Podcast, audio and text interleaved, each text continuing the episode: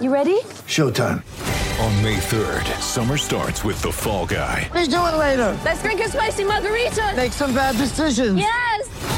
Audiences are falling in love with the most entertaining film of the year. Fall guy. Fall guy. Fall guy. That's what the poster said. See Ryan Gosling and Emily Blunt in the movie critics say exists to make you happy. Trying to make it out? Nope. Because I don't either. It's not what I'm into right now. What are you into? Talking. Yeah. The Fall Guy. Only in theaters May 3rd. Rated PG-13. Get ready for the greatest roast of all time the Roast of Tom Brady, a Netflix live event happening May 5th. Hosted by Kevin Hart, the seven time world champion gets his cleats held to the fire by famous friends and frenemies on an unforgettable night where everything is fair game. Tune in on May 5th at 5 p.m. Pacific time for the Roast of Tom Brady, live only on Netflix. A lot to discuss here with you guys, of course. Hope you listened to the Florida Bama review show on Gators Breakdown yesterday.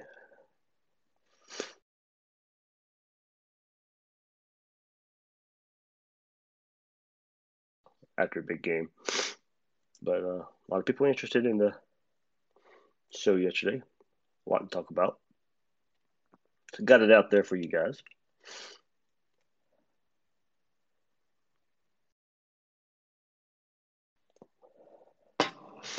But you got my takeaways in that show. So this is more for you guys to give uh, your takeaways. Question I asked on Twitter this morning, put the poll up there.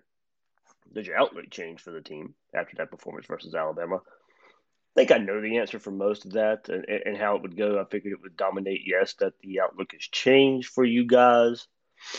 But I kind of just wanted to get a gauge on how much, uh, you know, pretty much a, a lot of the fan base thought about that. So, um, turned out about like I expected there for those poll results, but uh, some good uh, feedback either way of why you think the outlook changes for the Gators. So start this right here, getting some people in here. Perry, I'll bring you in.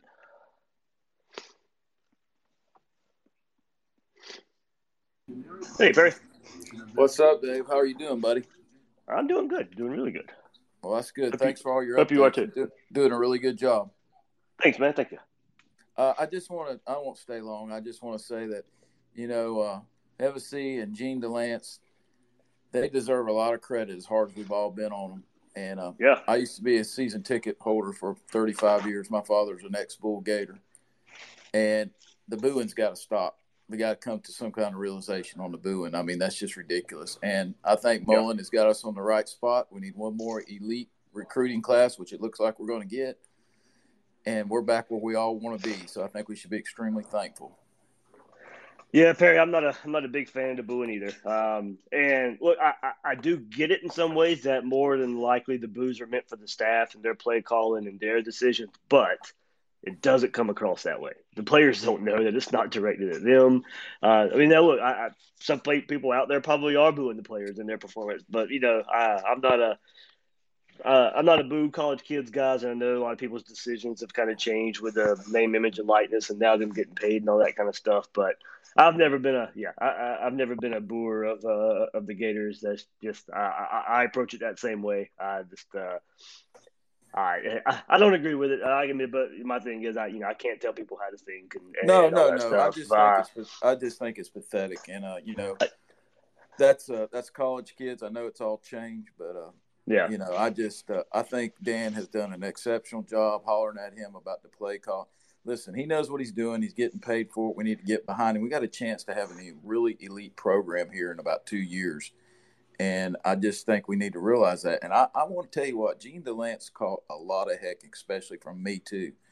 And he deserves a lot of credit for the hard work he's put in and what he did against. I mean, let's face it, guys. This is a top five defense, maybe the best defense in the country, and we exposed them. And I think that's through sheer play calling and coaching.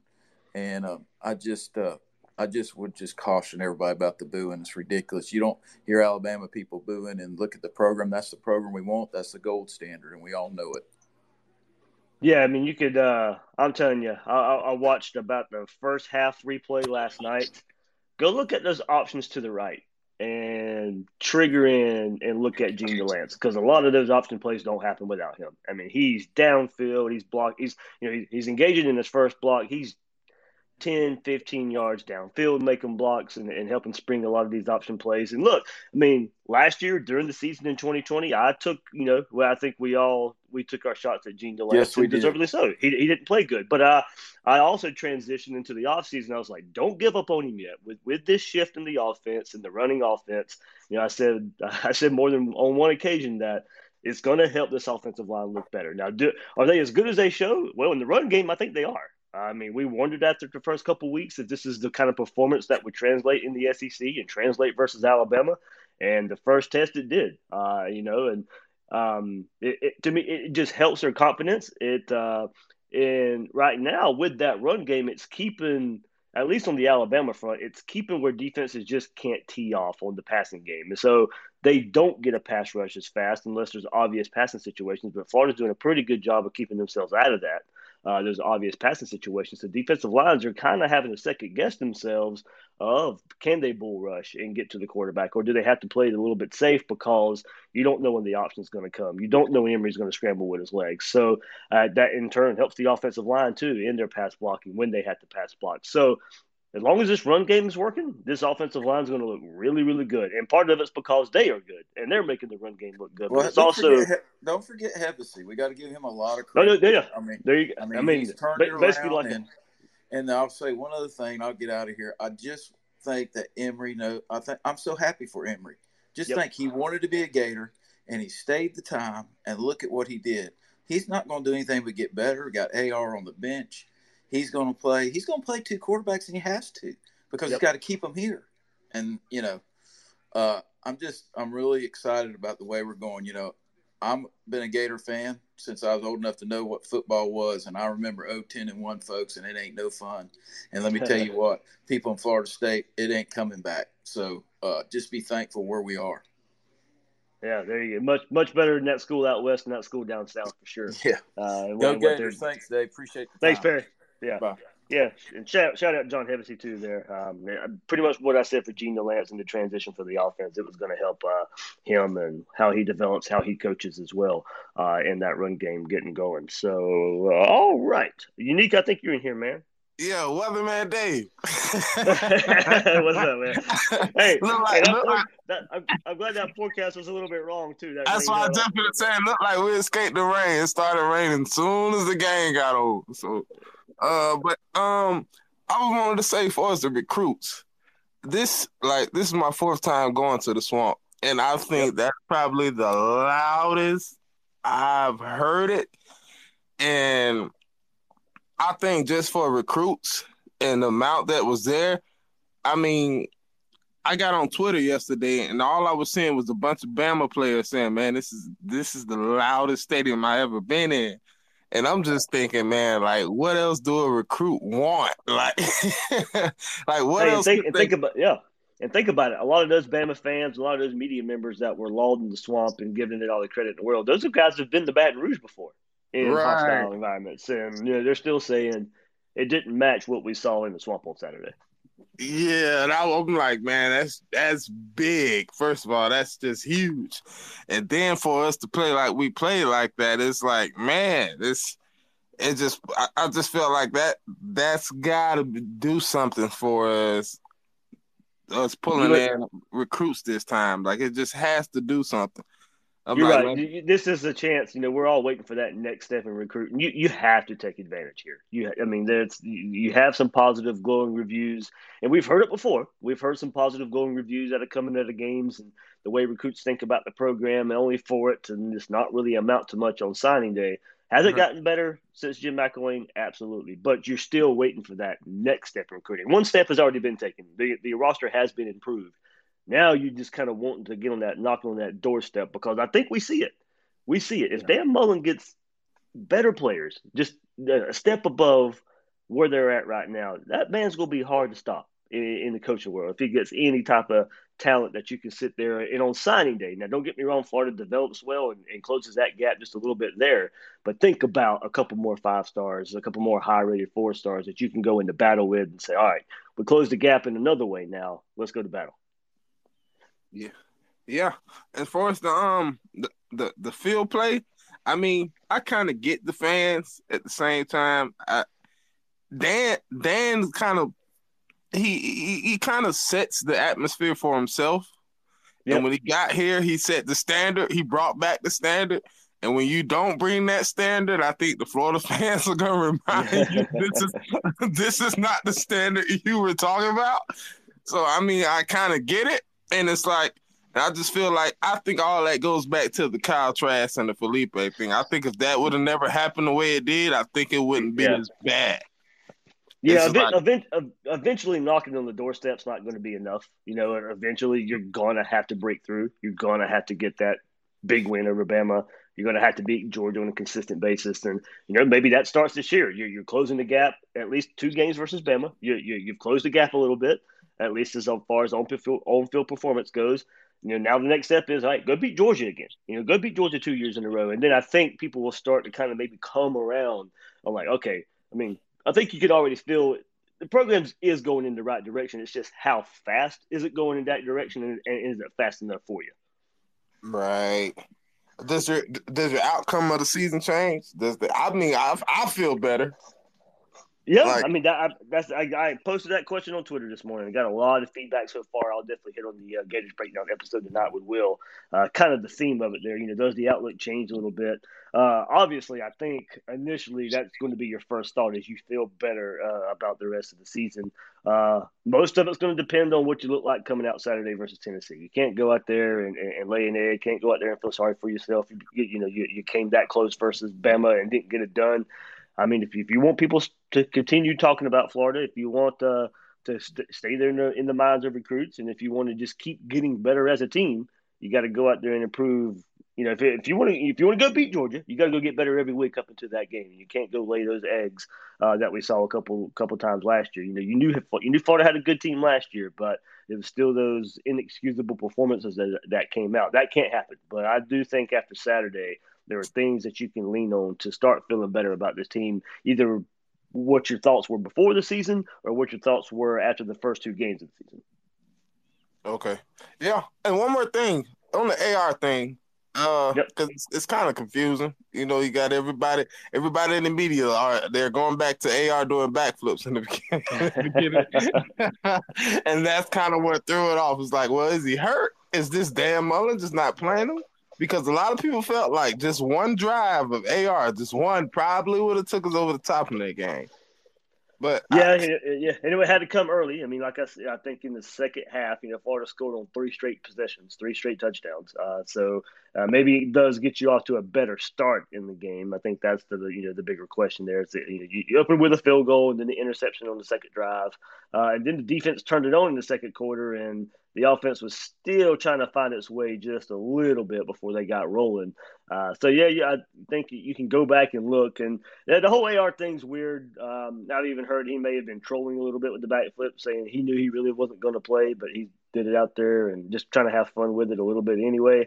Uh, you know, we'll see. Uh, we'll get to we'll see his status. We'll get to ask Mullen today in, in his press conference and see what the plan is going forward hopefully um, he was cleared. He was cleared to play, but uh, Mullen did say it was only going to be an emergency role, uh, and he did say after the game if AR was going to play, he would have been a pocket passer. He would not have been running out there. So if that was going to be the restriction of Anthony Richardson, you know, I, how would that perform? Would, would, Anthony Richardson feel comfortable going out there and not being able to run around? So, a couple ways to look at it. I know, yeah, I, I, it, it is simple and easy to say if he's out there, Florida probably gets you know get, gets the victory out there. But uh, whew, almost pulled it out anyway. All right, Nate. All right, man. Thanks yeah. much. Morning, Dave. Right. Good morning. Hey, man. I just real quick. I just wanted to give a couple shout outs, man, to the number one, the defense uh, that, man, that it makes it more frustrating that first quarter because of how well they played afterwards. I mean, it was right. night and day, especially in the defensive backfield. Just all of a sudden, the secondary started making a lot of plays, a lot of good, great um, pass breakups and stuff on on good throws by uh by Bryce, and then yeah. um because man, I, I'll be honest. I, I was I'm glad the team didn't give up because I was sure about to give up when it was 21 to three around the start of the the second quarter, and it just seemed like our offense couldn't get anything going. And every time we, uh, you know, we couldn't score, they would get the ball back, and you know, obviously it was 21. They, you know, they already had 21 points in, so I was thinking, well, here they're going to score again, and it's going to be over. But that defense right there at the end of the the first half uh, just kept shutting them down, shutting them down. We got the ball back, and then finally got going on offense, thankfully.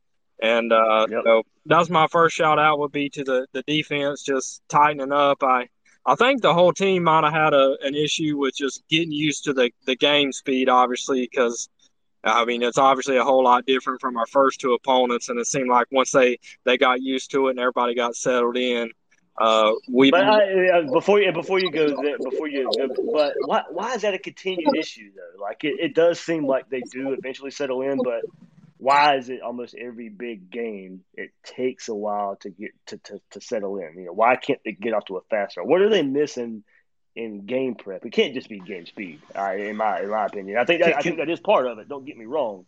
Can I why can I say something? I'm so sorry. Yeah, I love it. Hey, Dave. So I noticed that too, and have and have you noticed that even on the far side of the field, even when Kyrie, Elam, the safeties and the linebackers, they're damn near arguing to just get it figured out before every single play. Like it's the most frustrating thing to watch. I do not understand how Todd Grantham can continue to let these guys line up in the same. I mean, we're, they're not changing that much stuff. Safeties and corners don't have to talk that much. It's either cover, zone, or do you know what I mean? It's just they're arguing every single play. It's just confusing yeah, I, I, agree. I, I, don't. I don't mind seeing the communication, just as long as, as you said. Uh, hopefully, it's not arguing all the time. Hopefully, they know their assignments. And to me, I actually like seeing them talk because that means they're communicating. And we still haven't seen those big miscommunication gaps that we saw last year that's resulting in you know huge chunk plays for the opponent. Yeah. Uh, I, I don't mind the conversation just as long as they just as long as the right things come out of the conversation. Uh, because that at least lets me know you are communicating. You're trying to make sure everybody knows where they're at and, and not have that stupid play where you give up some chunk yards because you're not in the right position.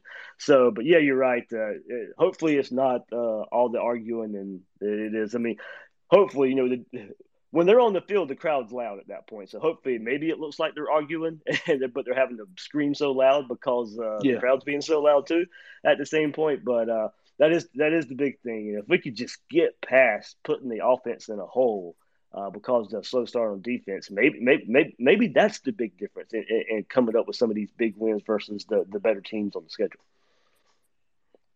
But I mean, the, the adjustment, the, the, the adjustments were awesome. I mean, Florida was starting to dare Alabama to run the ball, uh, and they couldn't. Florida's defensive line took over. It was like, all right, you know what? We're going to adjust. We're going to just dare you to run the ball. Hopefully, our defensive line stands up, and that's exactly what happened. Yeah. Um, have you guys spoken about the Have you guys spoken about the two point conversion play yet, and the confusion with that? Uh, no. Mullen did say there was a little uh, confusion there. It almost, I mean, don't get me wrong, Emory has a read to make, but you know, if he could have mm-hmm. just read it just a hair quicker and handed that ball off, it probably was there anyway. Uh, you could probably wish for a different play call in that situation um, with the way the option was. Do you think that there was a tight end pop pass, or or, or not the not or the the Tebow jump pass? Uh, there is a small. Yeah, I'm there is sure. a there is a small part of me that thinks that Keon that that zip was supposed to go to the middle because it was wide open. I think that that was why Emory was holding it because he was waiting yeah. for him to break free to dump it off. I mean, it would have been a perfect time, right? yeah, without knowing the, the, exact call, I mean, the Mullen did say there was some, some uh, a miscommunication on that play, um, and you know stings because that was a game-defining play uh, in, in, that situation. So you'd like to see uh, communication be better in that regard there, but. Uh, no, without knowing the exact play call, I mean, you can definitely tell it was a read option there, and Emory hangs on to it too long. But the why, why, you know, why was the decision there? Was it more about the run game? Was it like as you were saying, maybe looking for someone else to, to you know, have have an option to? Um, without knowing the exact play call, I guess you know we'll kind of never know. But maybe we can uh, find out more from Mullen on that.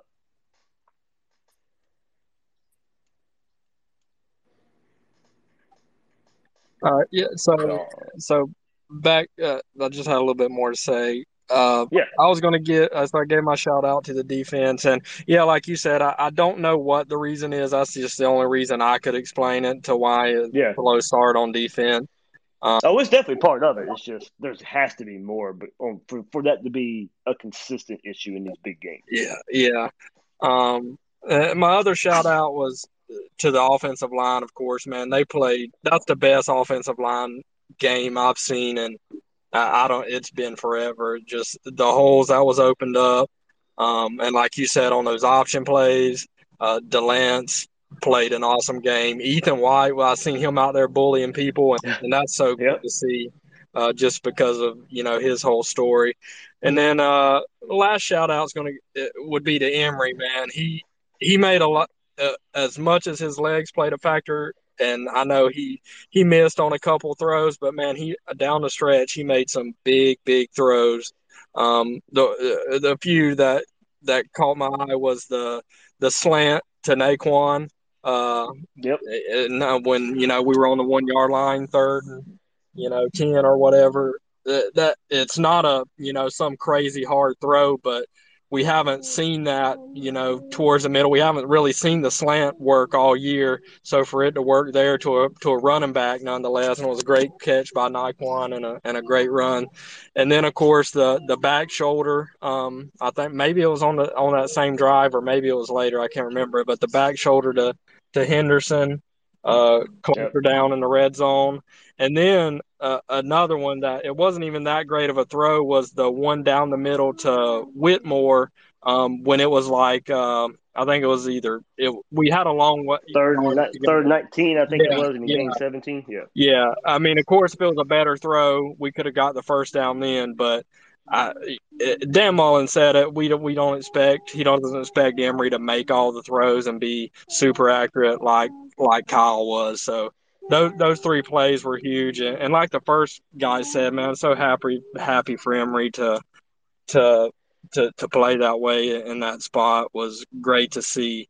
Um, and last thing is just how crazy is it that we went last year we had the best passing offense and this year we could have the not the best but one of the best passing offenses and now we might have the best rushing offense. It's uh, a real testament to dan mullen and his play calling and his um taylor and his game plan to the to the strengths.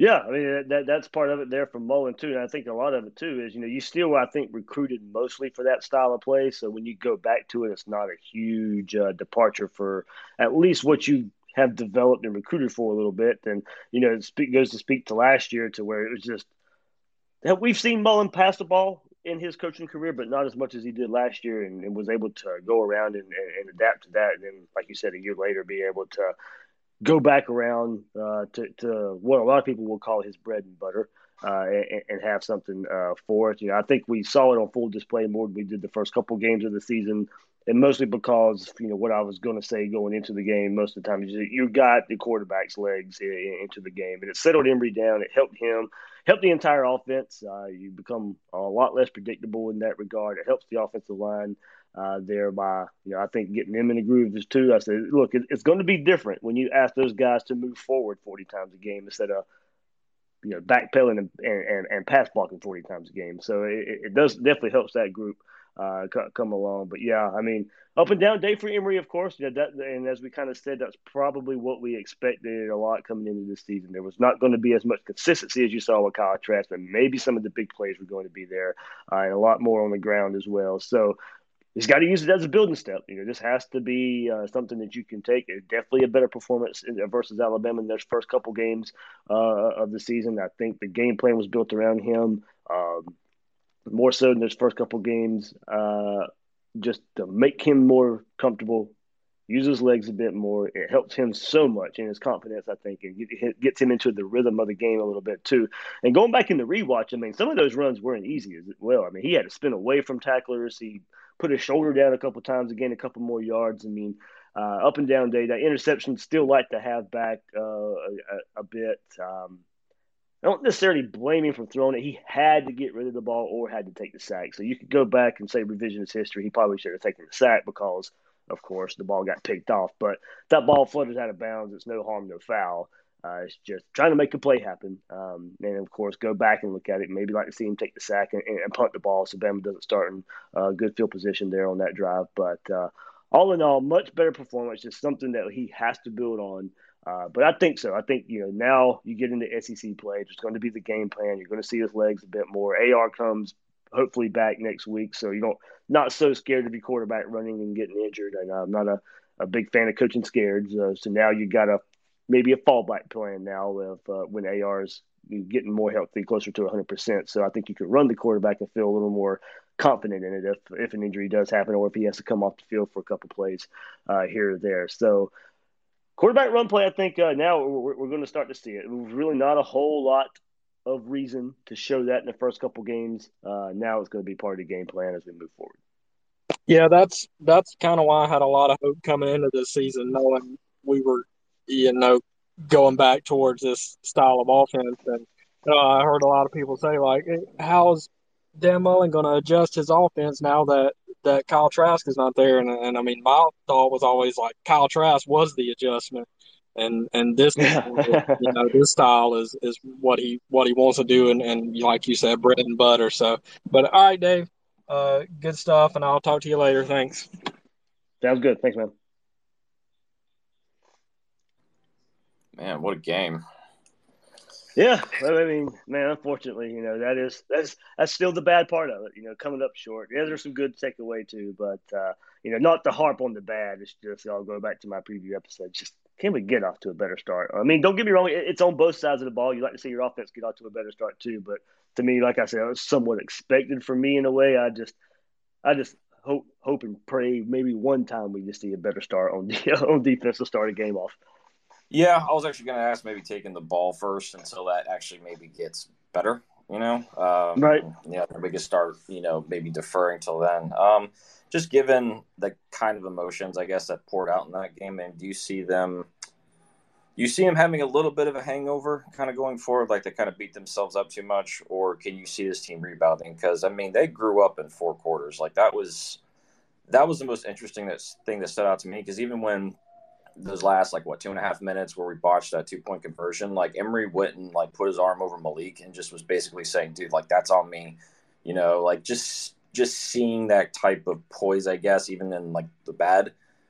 I almost kind of feel like this loss is like the exact kick in the ass that we need to just steamroll the East. But I mean, again, I, I'm more curious. Like, what is your perception of the team and how quickly maybe get over something, or do you see them actually? You know, starting fresh this morning and getting after it to get Tennessee? There's definitely a lot to take away, and you know this is where I think leadership comes into play. You got your Zach Carter's, your Malik Davis, Emory Jones of the world. There, you know, just players' name off uh, off the top of my head. That, um, yeah, you, would like to say this is something they can build on. You know, and, and hate you know just a, maybe the moral victory part of it, but the part of it comes you know how, how do you respond? And I do like the the veterans on this team uh, from you know keeping this from uh, being hit too hard. You know, shout out to the crowd. You know, as the as the game was ending and the and, and the and the players were heading to the band uh, to do the alma mater after the game, and the crowd was cheering on the team and stuff. So, you know, hopefully it's just those little things that maybe add up to saying, you know, all right, you know, we we're here, we, we've two games now in Alabama in the last you know few games, dating back to last season and now early this season. Uh, you see how close you are, but uh, you you've got to this. You, have got to sit down, figure out you know where where the issues are. Um, you can't be happy that you sit there and say, okay, well, we're two points within Alabama. That's how good we are. No, there's still plenty of room for improvement uh, for, for this team to take that next step. You know, you, you've got to improve as the season goes along. Other teams are going to improve as the season goes along uh, as well. But you do have a good starting block. You have a building block to, to build on.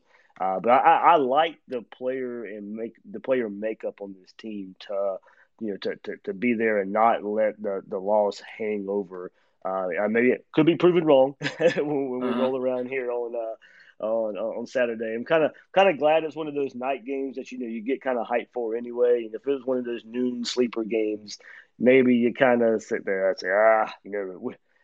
Who knows how you respond to one of those nooners where the crowd's late arriving and, and the atmosphere is not there? I expect a good atmosphere uh, after what we saw Saturday. Now you got a game, night game after that. So I think at least some of the outside stuff will be there.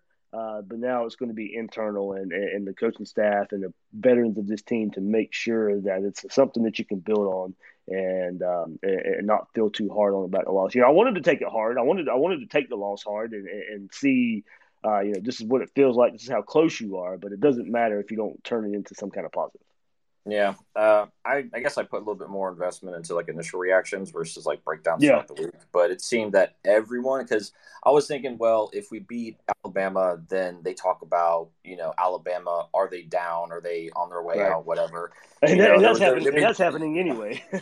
yeah, I know. I mean, but it's just you know on- their way out. But I I found it kind of surprising that all initial reactions were more more emphasized on like, dude, Florida came out. Like, what what is Dan Mullen doing in Gainesville? Like, there was a huge emphasis on that.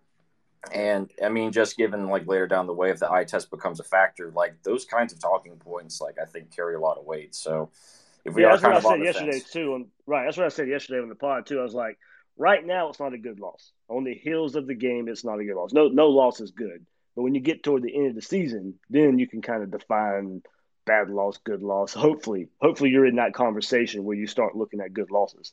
Uh, you know, for for Florida in some kind of college football playoff race. we get way ahead of ourselves there, but. You know, as, as people like to define moral victory, or people like to define good loss, right now it's not. You lost a game, you know, and a game you had a chance of winning. But maybe down the road, if you keep improving, then you look back at if it's a good loss or a bad loss. Yeah. And does that Texas A&M Alabama game? Where is that? Tuscaloosa or um, Kyle Field? Uh, shoot. Uh, let's look it up. I'm not sure off my. Because I mean, I would love to have head. another chance at Alabama, but I'll tell you what, Texas A&M, they're looking like they're being a little more consistent than I prefer. Yeah, I mean they have uh, the injury at quarterback, so we'll see where that you know is hanging in the balance uh, when when that game comes along. It is at Texas A&M October 9th. So, Circle that. but uh, Alabama has Ole Miss the week before that at, at home. So Nice. yeah, Cool. All right. Well, again, I mean, I'm proud of the guys as always, and like I said, it'd be one thing if it was a bad loss, if like that defense just never showed up. I mean, yeah, I would have, I would have been much more upset. But the fact they they owned it, offense got back into it, we just didn't finish uh, at that very end there. So, but yeah, I mean, like uh, like Mullen said, it's just like those those margins for error are so slim. Like to do anything, missed extra points, like you can't do that. So hopefully it gets better. Right. Yep, didn't Cool. finish the game, but you got a chance to finish the season. That's the way I'll put it. So, Same. All right. Well, I'll let someone else have the floor. Thanks, Dave. thanks, man. All right. Guess we got here. What's up, Nick? Hey, good morning, Dave. Greetings from Birmingham. How was the trip, man? Man, it was awesome, Dave. Man, me and my wife, we stayed in Alachua. Uh, man, it was great. We went up there Friday, visited the campus. Uh, got up there Saturday morning about nine o'clock. Man, got a chance to meet Brandon Spike. Uh, it was it was crazy, Dave. It was really it was really good atmosphere. Glad you enjoyed it. Yeah, glad glad it was worth the trip. But we, of course, didn't get didn't get it done. But at least, uh, but at least it didn't feel like a wasted trip. Absolutely, absolutely. I'm telling you, man, we got down 21 to 3, man. I was like, I started sitting down, then my wife started standing up. I was like, oh Lord, don't let this flow out. but uh once once we once we closed that gap a little bit, Dave, man, I'm telling you, the crowd got back into it, man. And uh, I'm telling you, after Bama reeled off them 21 in the first quarter, man, the defense really started start they really played well after that, man, and uh, they just hunkered down, man. And uh, I mean, it was a gutsy, gutsy performance by on both sides of the ball because they could have easily gave up. Yeah, I guess and I just thought about this. Maybe, there's something teams are identifying in Todd Grantham's defense that he starts the same way almost every time, and they just kind of know what they can take advantage of. Uh, maybe he could come out and be more unpredict- unpredictable in that regard. Uh, maybe that's what it takes for a faster start on defense. Uh, just because it, it, it, does seem to happen uh, way, too often. Get get you and you get your offense in a hole. Uh, where they have to they have to play perfect pretty much the rest of the game. And look, they, they almost did. Uh, those those drives in the second half were just some long drives uh, to where maybe if uh, you, you get one just a little quicker, Uh, maybe you get an extra drive somewhere along the way, uh, but that's just all, all in the storyline of a game there. But yeah, yeah. I mean, there's a lot of credit to go around, uh, but uh, also just uh, look. I mean, that's what I said yesterday too. You know, Florida outplayed Alabama for three quarters, so that's why it also that's why it also seems like there's more good to talk about than bad.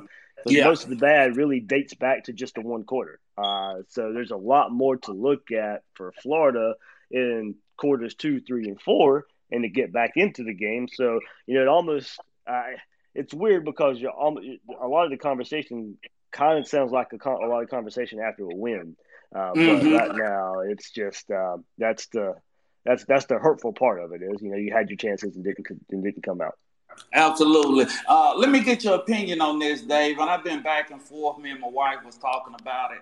Uh, when we when we got down there for the two point conversion, and I was talking to another Florida fan behind me, and I was I know Ar was you know he was out, but I was talking to him. I said, man, if he could just bring AR in for this two point conversion, uh, you know, maybe that adds a different a different vibe to that to that two point conversion. What's your thoughts on that? Or would you rather just kept Emory in there doing that since he had been starting the whole game?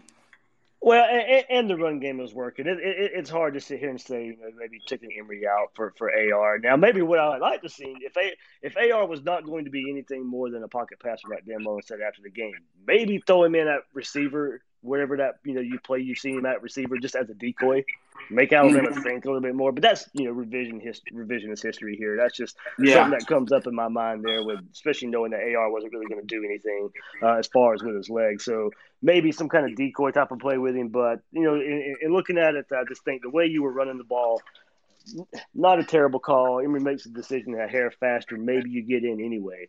Uh, yeah. But it's just the, the, the way the run game was working. I, I I can't really second guess the play call. I can't really second guess with who was out there. It was just. Uh, you know, just you gotta you gotta go execute. Make sure there's no confusion. Make sure everybody's on the same page. Uh, in, in that type of play, you know, where you may not get the ball back, uh, and that's just kind of, kind of what happened there. I got you. And the last thing is this, Dave. Uh, that that play by Jamarcus Weston where he let that ball go out of bounds. Have you ever seen one like that? Uh, I, I, it's been a rare that I've actually seen that. Yeah, I'm just assuming since it happened in the end zone, he probably thought that since it was in the end zone, it was going to be a dead ball, even if it hit him or not. Um, but apparently not. Uh, apparently the ball can roll out of the end zone and back into the field of play, and that's exactly what happened there. And Florida starts at the one yard line. So, you know, um, credit to Will Miles there. A shout out to him for his article. It's like, yeah, you know, Florida ended up scoring on that drive, 99 yard drive, but yeah. Maybe you save a little bit of time on the clock toward the end of the game if you don't have to drive 99 yards. Maybe if you only have to mm-hmm. drive 70, 75 yards, then you got to a minute more on the clock and you can do something more at the end of the game. So it's just those little things that I talked about yesterday in the podcast, the little things that just really added up for the upset not to happen. Yeah, absolutely. Well, I appreciate it, Dave. I always enjoy uh, what you do. So keep up the good work. Go Gators. Go Gators.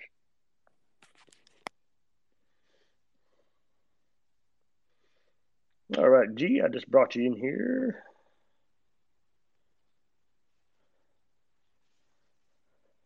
Shannon Snell making an appearance.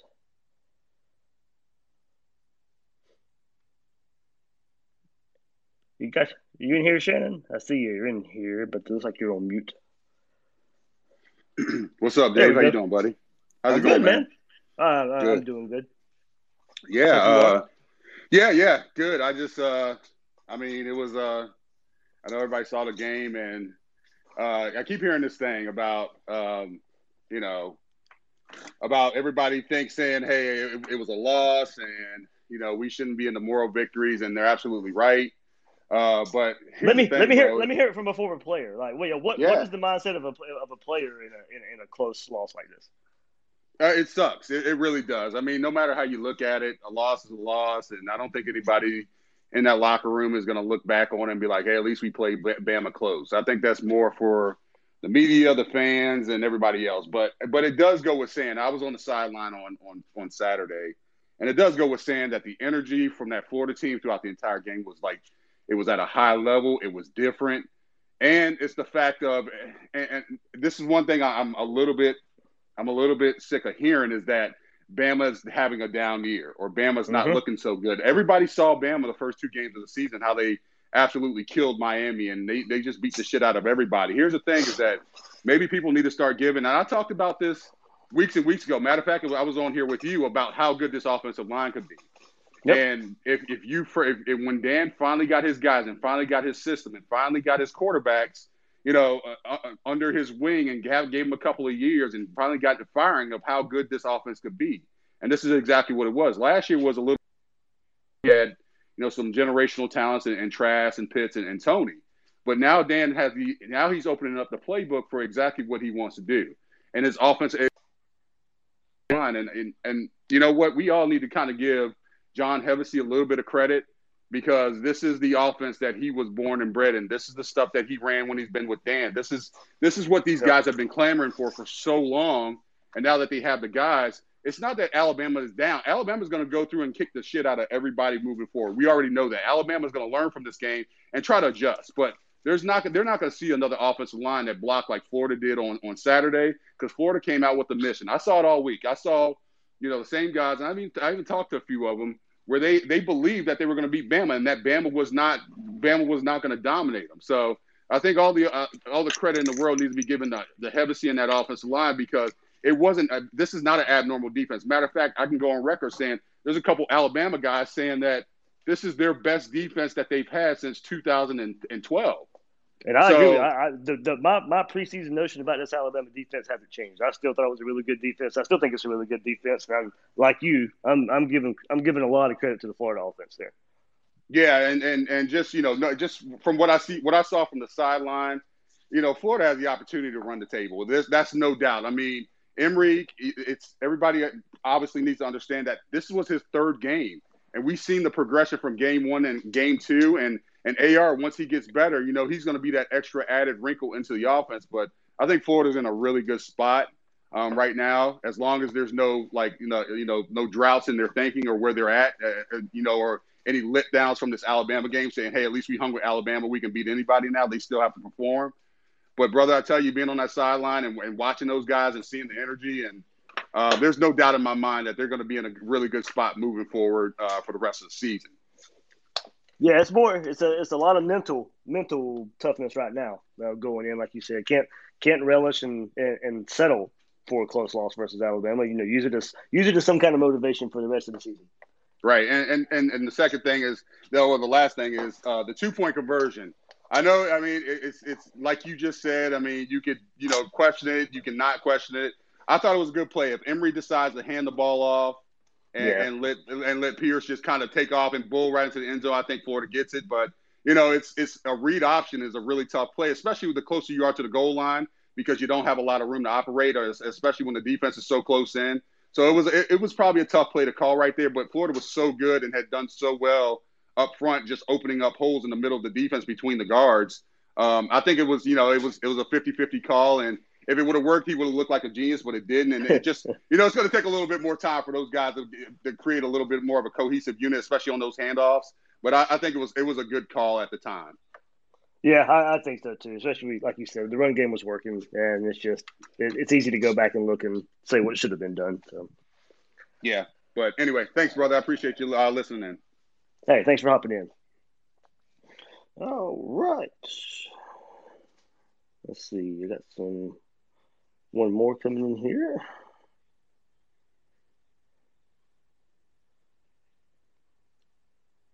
All right, Davo, you in here? Hopefully, I'm saying that right. Hey, There. David. Hey, man. Hey, uh, so just a quick question. Uh, after seeing our rushing attack against Alabama, like seeing how it can actually go to work against a top tier opponent, uh, how do you think that plays out for play calling the rest of the season? You think we're going to be more run heavy for sure now? Well, I think so. I mean, I think just because it makes the whole offense easier. I mean, it, it's uh, defensive lines cannot, you know, they don't don't tee off on the on on dropbacks for the quarterback now. I think it puts you in some friendly down and distance situations. You know, you're not dealing with a whole lot of third and longs uh, when you're running the ball like this. And you know, we'll see how consistent it is. I think that's the big question. Is you know, we, we've seen it three games now, so I, it's going to be a huge part of the offense. It's going to be a huge positive part of this offense, you know. But now uh, you've had some you've had some friendly situations. We'll see what happens when you go on the road in a couple weeks, and and you know, it, run games usually travel, but you know we'll see how that goes uh, along. But I, I think given Mullen's history and, and, and an offense like this, you probably have to feel pretty good about it being a huge part of this offense moving forward, and to me, making it easier for these quarterbacks when they're out there. Okay, one more thing. Uh, Nay'Quan Wright. What do we? I think I think he should be getting close to uh, getting that one spot. I mean, it's hard to say. I mean, Malik Davis, you go and look at the game he had as well, and after what he did in week one, uh, you saw what Pierce did in week two, uh, and then Pierce has a big run in this game as well. I mean, I just, I think every week it really is hard. Different. Yeah, it I is, think every it week is hard going to be say. something different. Yeah, every week is going to be something different there. I mean, Wait Wright had that 99 yard touchdown drive. Doesn't happen without Nay'Quan Wright and the things that he put out on the field uh, in that drive as a as a receiver, as a running back. I mean, he he controlled that drive. That drive was because of him and, and his playmaking ability. Uh, it's just it really might just be. I know everybody hates it and. Well, not everybody, but I know a lot of people hate the whole running back by committee. But it really just might be that way uh, this part of the season. Maybe we see more Lingard, As the as the season goes along. But I mean, I, more a lot of the same talk we talk about this run game and John Hevesy and the offensive line. You know, I, I kept saying too that it's really going to benefit these these running backs. And don't give up on Pierce yet. Don't give up on Dave, Davis yet. I know those guys are veterans, and you probably expected more out of them the last couple of years. But going back to this offense was going to help those running backs as well, and that's what we've seen these first three weeks. Yeah, I think Malik Davis is gonna. I think he's finally found his confidence again. I feel like last season was he wasn't very confident, but he's starting to look more confident on the field. I like how he's looking. Yeah, I do too. I mean, good, good, good for him too to, to, to bounce back and have a have a really good year. And uh, you know, just that, that after week one and some big plays, and I think he, I think he averaged almost nine yards a carry against Alabama. So uh, you, you got these running backs making plays out there. True that. Thank you. Thanks, man. All right, a couple more in here, and then we'll call it an episode. Uh, good man. How about you? Oh, good. Uh, I just wanted to say that I'm very proud of the boys the way they played yesterday, um, Saturday. Sorry, I think they played with a lot of heart, and they really showed that they are at a close to be at a national championship level. And um, also, I wanted to ask you, like, why does everybody want to say that Bama played down or they didn't execute the way they were supposed to, instead of saying that Florida actually played better? They were better than they thought they would be. That's my big problem. Yeah, part of it, part of it's because people want to be right. People want their preconceived notions to be right. So you know they they want to say Alabama is better, but they played down instead of saying, well, maybe Florida's better than we thought. Uh, I think that's the uh, for a lot of people that's the easy way uh, to, to go about it, and they kind of want their preconceived notion to be right. So, uh, but yeah, I mean, Florida raised their level of play. Uh, a lot of people will say, well, Bama jumped up twenty-one to three, and maybe they took the foot off the pedal. Well, Bama doesn't really do that. Bama doesn't take the foot off the pedal. That's a that's something that Nick Saban has been lauded for of not taking the foot off the pedal. So why is it now? That a team actually came back and made it a competitive that Bama took the foot off the pedal. I don't agree with that either. So I think I think it was more about Florida coming back and more so than Bama getting comfortable or Bama uh, taking the foot off the pedal. And uh, hopefully it's something that you can build on uh, as the season moves forward. Because yeah, I think you know if you look at it that way and it, and, and, it, and it's somewhat true, there's a there's a lot to take away uh, for, for, from that performance there. Uh, but uh, you know, and look, I, I'll say, you know, I, and I, I will say, I, I don't think Bama's offense is as good as last year's, but they're about where I thought they would be uh, this year with with the change at quarterback. I didn't, I never expected them to be uh, last year's offense. I still think that Bama defense is really good. I still think one of the one of the country's best defenses, and, and Florida's offense uh, went out there and had their way in the run game. So. Uh, uh, maybe, maybe it's my orange and blue glasses look, looking at it, but I still think that Alabama team is good. I still think that Alabama team is the best team in the country and Florida did some good things against them. I totally understand. I totally agree. I also want to say, like, when if, even when you look at the first three drives, where we gave us 21 points, in each drive, at least twice, we could have stopped them. It was Yeah. mental errors. I think it was jitters. I think the guys didn't know exactly what to expect. I think they got to take a little time to settle down. But in those three drives, at multiple times, we could have stopped them. It was either penalties or missed tackles. Because if missed we tackles- missed it would have been a totally different games. Yep, the missed tackles were my biggest worry, and, and it showed up early. And you know, credit to them for for improving throughout the game. But my biggest worry showed up early and often, and, and pretty much was the difference in the game. Um, and but that second drive, I'm telling you, that that's the one that that irks me just a bit because that pass interference call on Elam was it was. It, it- first of all, it wasn't pass interference, and I think the ref thought it was going to be, and just decided, okay, you know what, I'm throwing the flag before I even actually see it. Uh, and you know, maybe that's a little bit of Bama cooking there that you know we see uh, sometimes out there. But uh, you know, you had you had them stopped on that second drive, uh, and maybe that's the difference in the game as well. Now, of course, the game still has to play out, and you, you still had your opportunities there. But there are things like that to point to as well. That uh, you know, for at least for as far as the defense goes, and that the early uh, onslaught that Bama put on them, uh, there are things that said maybe maybe that shouldn't have happened. Yeah. Also, I wanted to say that last thing I wanted to say that we had a bunch of recruits there at the game.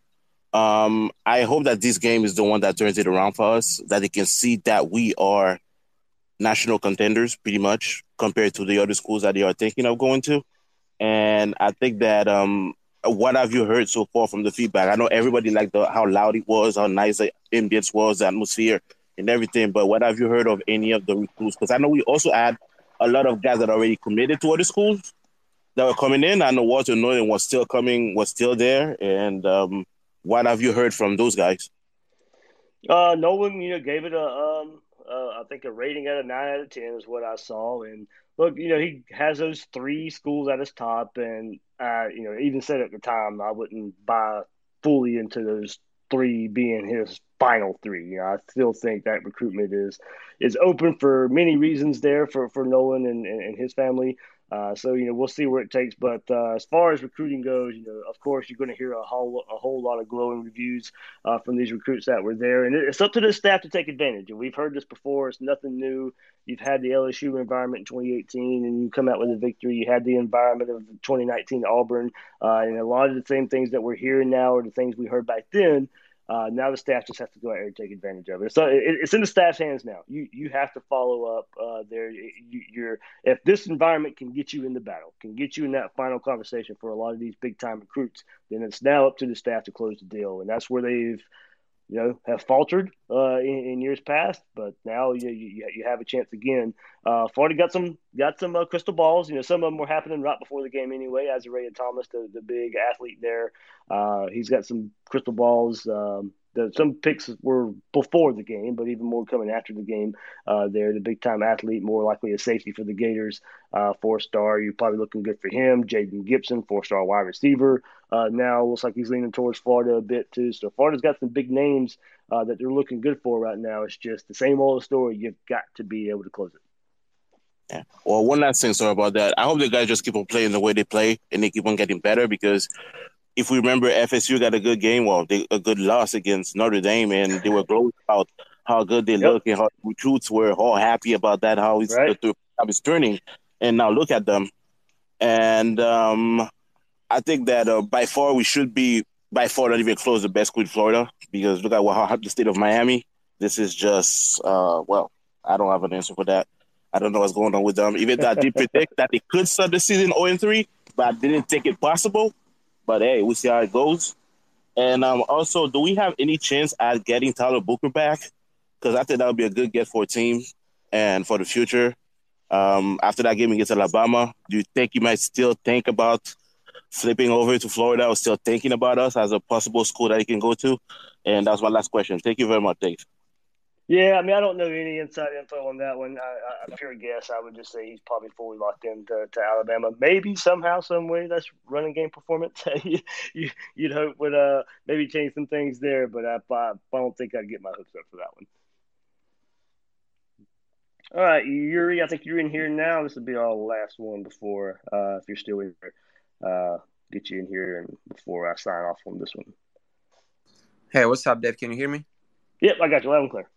Oh, cool. Thanks for having me, man. Hey, listen, great game. A lot of a lot of good. Definitely some bad.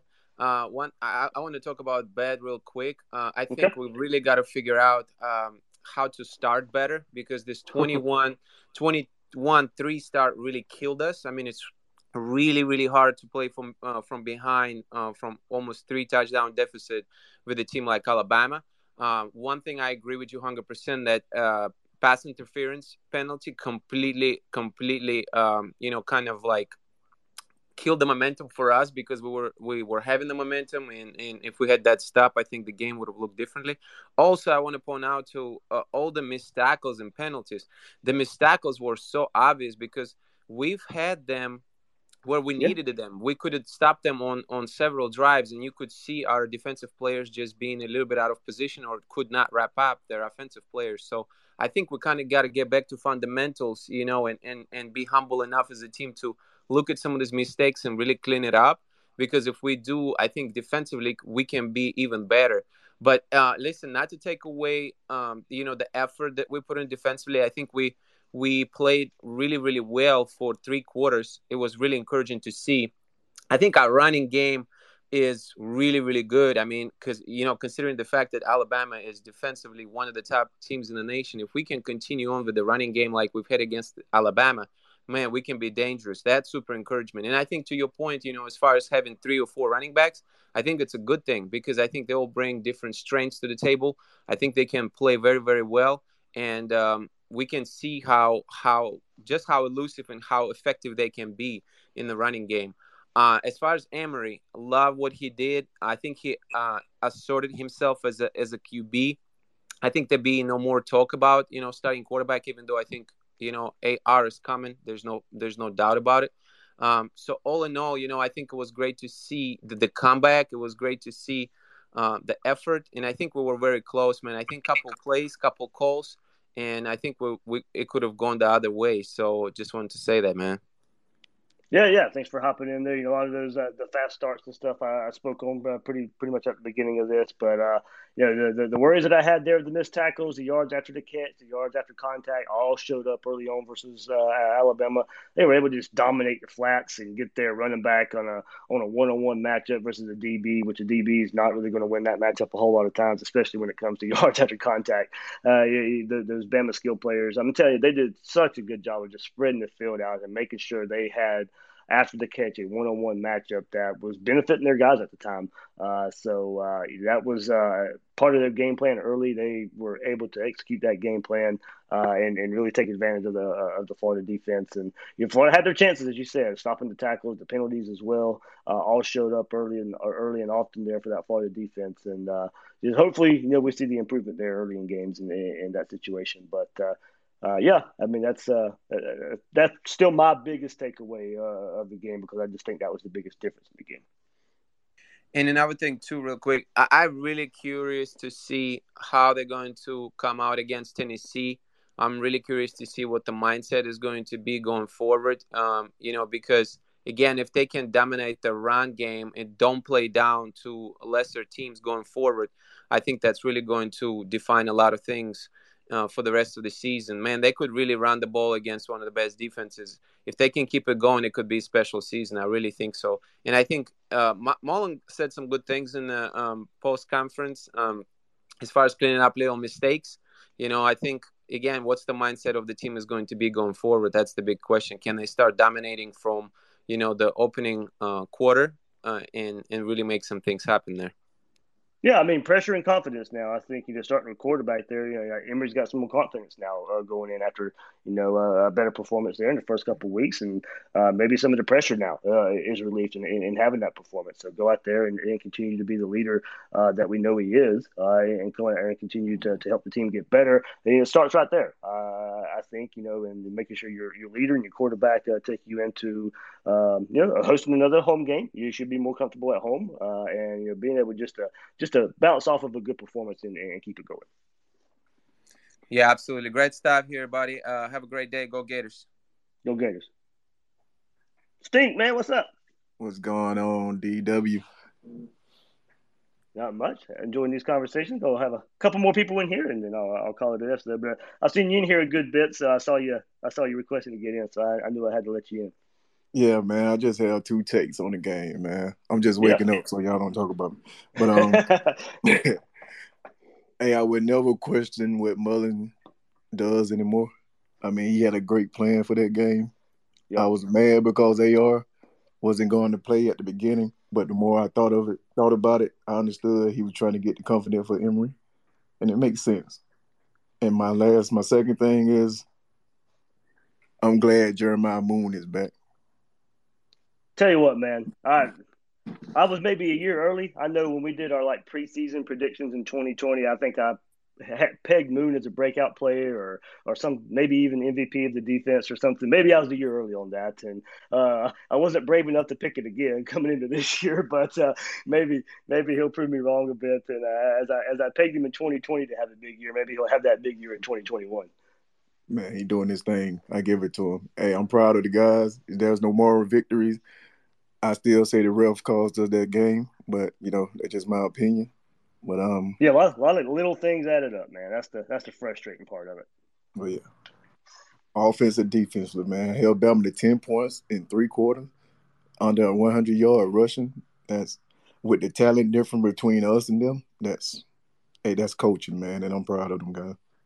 Absolutely, absolutely, man. It was a lot, lot to take away from it, a lot of positives to take away from it. But uh, hopefully, this just guys, you know, just can can use it as a springboard for uh, even bigger, even bigger rest of the year. Yes, sir. All right, go Gators. Go man, go Gators, man. Thank you.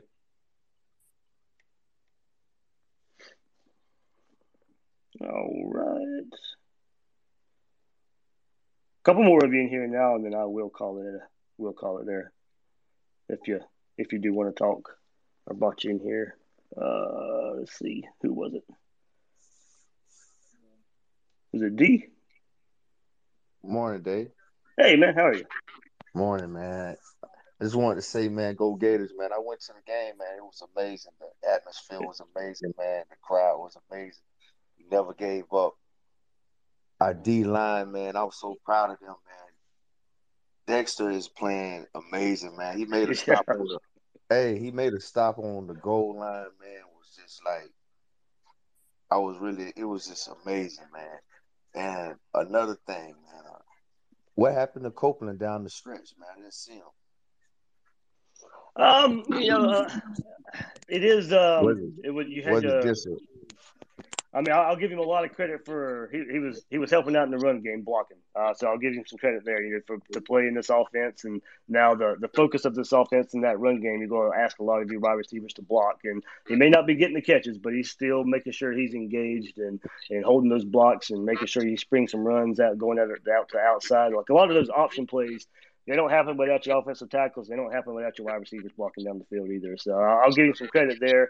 Uh, you will see with, with, the passing game as it evolves a little bit more. I think uh, it's going to just be maybe different receivers week in and week out. That's going to be your highlight guys, uh, guys making the catch. I think that's probably with this focus in the in the run game of the offense. I think you know receivers. It's just going to be. I mean, he was targeted a bit. You know, he got that. He drew the pass interference call early on in the game. Uh, yeah. And uh, I think there was another one. I know some targets Actually, there. I think he was targeted three or four times. Yeah. Uh, so you know, it's uh, uh it's just going to be with this offense and the focus in the run game. I think uh, it's just going to be a different receiver that's going to be garnering the, the catches week in and week out. And uh, we and part of the game plan as well. The part of the game plan was getting these tight ends more involved. You saw it from the get go. Very first couple, you know, Kemore Gamble, the very first drive was targeted uh, three times or had three catches in the first drive and had the first two catches of the game. So um, probably a lot of just probably a lot of part of the game plan uh, going into it too, and how much are we'll get these tight ends involved in the passing game too. Yeah, and another thing, our, our receivers, we got we got a nice receiving corps, especially Henderson. I'm surprised at his play, but I I, I know he was highly recruited coming out of high school, but he's really living up to the you know the hype.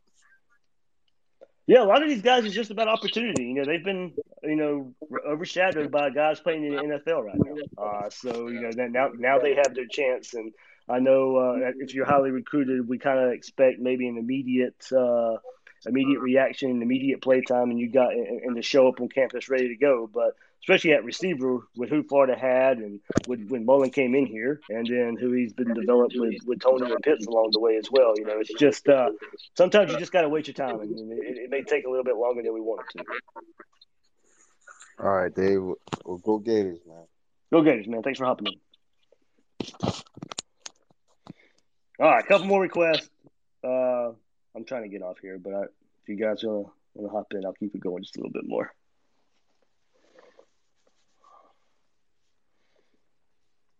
All right. Let's see. BZ, you in here? You might ready to go? There you go. What's going on, Dave? I had a question, man. Yeah, man. Do you think? Do you think that that this type of game, having Emory play the whole game, is like a confidence builder? Whereas when you face teams like Tennessee next week, you may not. He may not be so hesitant to, you know, make the throws and make plays. Seeing as how he was able to do, you know, better towards the end of the Bama game. Yeah, but and I said this in the podcast yesterday. Um, look, playing and choosing and develop a quarterback it, it's not cookie cutter. I mean, you, you of course you have guys out there like Bryce Young for Alabama who is a young quarterback and he's ready to go and is surrounded by a whole lot of five star, four star talent around him and uh, uh, and all that, and you know, it makes it maybe a little bit easier for a younger guy to come in in that regard. And then uh, maybe for somebody like Emory, it just takes time. You know, he didn't have a lot of these game reps, didn't have a lot of passing reps uh, in these first few years, and and now he's getting that. Uh, so it's, it's not cookie cutter. Maybe uh, and I keep going back to this, you know, for as good as Kyle Trask was, you know, we saw it took him game reps to get a lot more comfortable. Now he came out and, and of course had the big comeback versus uh, versus Kentucky and, and, played and had some up and downs versus Tennessee and Auburn. But you saw as the more reps he got, the more comfortable he got. A lot of those sack fumbles where he held onto the ball too long and wasn't comfortable getting rid of the ball. Uh, you know, he'd get hit and he'd fumble and lead to a big uh, uh, fumble recovery by the defense, putting the defense in bad situations. But you know, the more he played, the more comfortable he got, and you didn't see those mistakes from Kyle Trask. So you know, getting more game reps is just probably the most important part for Emory right now. Uh, and, Right. You know, of course, of course, a lot of experience, and he's been in this system for a while. But maybe. Maybe it's just those game reps. That's the final step for Emory to, you know, li- you know, to, to be the quarterback that, that can carry this team. And look, we'll see AR too. Those, but but those guys are going to play. But I do think now is just the more game reps that Emory gets, you know, he'll he'll get more comfortable, and I think in in in, in turn we'll feel more comfortable uh, with him out there leading this team as well. Right. I felt like I felt like towards the end of the game, he started to make decisions a little better. Even sometimes just went ahead and scrambled instead of sitting back there for so long and throwing it late. Took off and got the first down, and you know extended the drive and just you know I'd rather him do stuff like that than to wait, wait, wait, and then make a mistake, throw another pick or something like that. So I made a post saying that I feel like he grew up this game, and I believe it's these type of games that are, you know when you're facing lesser opponents towards the end of the year. Because face it, we ain't gonna face nobody as good as Bama besides Georgia, and I don't even know if Georgia really legit. So I think I think this this might have been the game that he grew up, and we start to see him perform, at least make decisions better. You know, towards the end of the year. So yeah, that's all I want to ask you, Dave. Yeah, man. Appreciate excited. you having me on, man. Thanks, man. Yeah, excited to see uh, uh, the growth of the whole team as well. You know, moving moving forward with this one. You know, start starting with Emory there. All right. All right, man. Go Gators. Go Gators. All right, T. Smith, I see you in here. If you want to hop on, this will be the last one. Hey, good morning, Dave. Hey, good morning, Dave. Hey, I just uh, wanted to ask about one specific player. Uh, everybody else kind of covered most of the players on offense. Uh, Justin Shorter, he, I, you know, I follow him on Instagram, and um, you know, I don't, I don't follow every player, but you know, just mainly the big ones. Um, he put in so much work off season, like literally every day. That dude was on the field. On, I mean, just giving it his all, practicing, practicing, putting in reps. And I, I, I picked him as a breakout player this year, and he, he just kind of, kind of been quiet. I, I noticed one time specifically in the end zone he was targeted. Yeah. And, uh, he dropped the ball. You know, he was he was draped all over, but that's still a catch from a five star guy coming out of high school that you expect him to make. Um, kind of what you feeling on him? You know, I'm not I'm not trying to call him out or anything because I think he's a good player. Uh, I've seen him make some good blocks, but um, just as far as receiving the ball, what what what you think's going on with him? Yeah, I mean it's uh, tough, tough to say. I mean he's out there uh, a lot, so you know if you're if you're trotting out there and being coached by Billy Gonzales, I'm just uh, I'm going to give you the benefit of the doubt that you deserve to be out there and and stuff. And you know, maybe we, we when we start maybe seeing you know, the, the passing game grew up in this in, in this game too, but maybe some more consistency there, and we see some more consistency by these wide receivers as well. Uh, you know, step up just a little bit. And um, like I said, going back you know, a couple couple. Uh, discussions ago about Copeland and stuff. With this, with this focus in the run game now, it's just uh, I'm not sure we're going to see a consistent wide receiver every week. You know, be the be the guy that step up. It may be Copeland one week and Shorter the next week and Whittemore the next, and you get these tight ends involved as well. Um, basically, this whole offense. I mean, you you could say that about the you could say that about the quarterbacks in some way. You could say that about the running backs in some way. You you've got plenty of options there at running back, at wide receiver, uh, quarterback to a degree as well. So uh, you know, just it may be a different guy every week that you that, that you point to. You know, Justin Shorter, one, it may be against Tennessee where he has five catches for seventy five yards and a touchdown. You know, I'm not. Um, I, I do hear you. You know, early on in the season, and he's a five star guy, and you maybe expect to see a little more um, uh, for, for, from from him. But just, I, I just think with the offense, what you were kind of vanilla conservative, however you want to say the first couple weeks, and then uh, Bama and, and how the run game is working. I just I'm still not sure there's enough out there just yet to say at least for that receiver corps who's going to be uh, a guy that's going to be consistently stepping up week in and week out. Yeah, absolutely. Um, I mean, you just look at his size. Uh, he's a guy you would think that at least sixty percent of the targets through the air would be towards his way. I mean, six five. I mean, that's that's a huge, huge yeah. target. And it took about midseason last year before we know really felt you know he had the first touchdown versus Georgia last year, and then had that big time catch versus Arkansas the game after that. So you know, like I said, it just may be a you know a certain stretch, a certain game in the season. Where I just think it's just because with, with, the options it has a receiver, I, I do think it's just uh, you know if maybe consistency is the wrong word. Maybe you know I think a lot goes into it, the play calling, how the running game's working, and just you know a lot of other options out there too. Yeah, and Trent Whittemore, man, good God, he's he's that dude, man. He's he comes through clutch so many times. I, I noticed the first uh, couple of catches he had for first down, and then there was uh, I think it was third and long. You know, we threw the ball, I think just a yard or two short of the of the line of game. You know, he just he comes in clutch so much. And another thing, the tight ends, man, they come in big that game. Um, I noticed Gamble got hurt. I don't, I didn't notice if he ever came back in the game or not, but um, yeah, I'm on my rewatch now. I'm not so sure either. I gotta watch the second half. I know that's when, yeah, like you said, he got hurt uh, there. I'm not sure him coming but back. Even, even Zipper, man, he, he played a big role, made some good blocks, uh, had a few catches. Um, and up until this point, I, I don't think I've seen a tight end catch a ball all year. So I think that was maybe something Mullen was keeping a little under wraps, was getting the tight ends involved. Hey, I'm super impressed with our performance. You know, no more victories for me. I live in Alabama. It's tough. Uh, I'm going to hear it all week this week. I mean, um, but the ones I've talked to so far, I've you know got a couple of real good buddies that's Alabama fans, and um, you know they give us our respect just like they did last year. You know they they talked about they're going to beat us, they're going to beat us, and uh, and then now, you know, they're like, "Hey, I don't know, Florida ain't better than us." I'm like, "Nah, we ain't gonna go there." But for the talent, for the talent difference, man, I, I, was telling them, I said, "Look, you got to you got to realize what kind of talent difference is on the field. I mean, it is not even close." Um, you know, I know I know something come out that we was I think ranked number seven in the in the nation on talent, yeah. but I I just don't I don't see that neither. As far as how our recruiting has been, you know, barely cracking the top ten every year, um, and you got Bama in Georgia, they're they're one and two fighting every year for that one and two spot, and I'm like, it's not even close. So uh, I give Mullen his props, and, you know, and and um, Todd Grantham, man, look, I, I know people down him, and uh, you know, I, I might have been on that fire train for a little while, but you got to give that dude his props too. You know, he gave up 21 points in that first quarter, and then it just, I mean, to keep a, a team like Bama to 10 points for three quarters, that's huge. Yeah, it, it, it set the stage for the comeback. You know, like I, have said it plenty of times.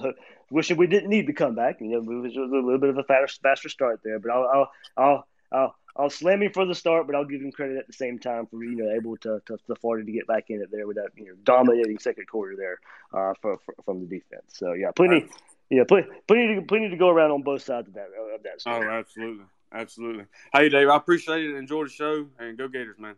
Go Gators. All right, guys. I know a couple more of you in here, but it just it keeps it just keeps going. So I'm going to have to call it there. Sorry if you sorry if you're in here, uh, but it just uh, uh, it keeps going. After I, I, thought I was going to stop about 10, 15 minutes ago, but everybody, thanks for hopping in. If you didn't make this one, you'll hop back in. I'll do it again on Friday morning. Headed to Tennessee game.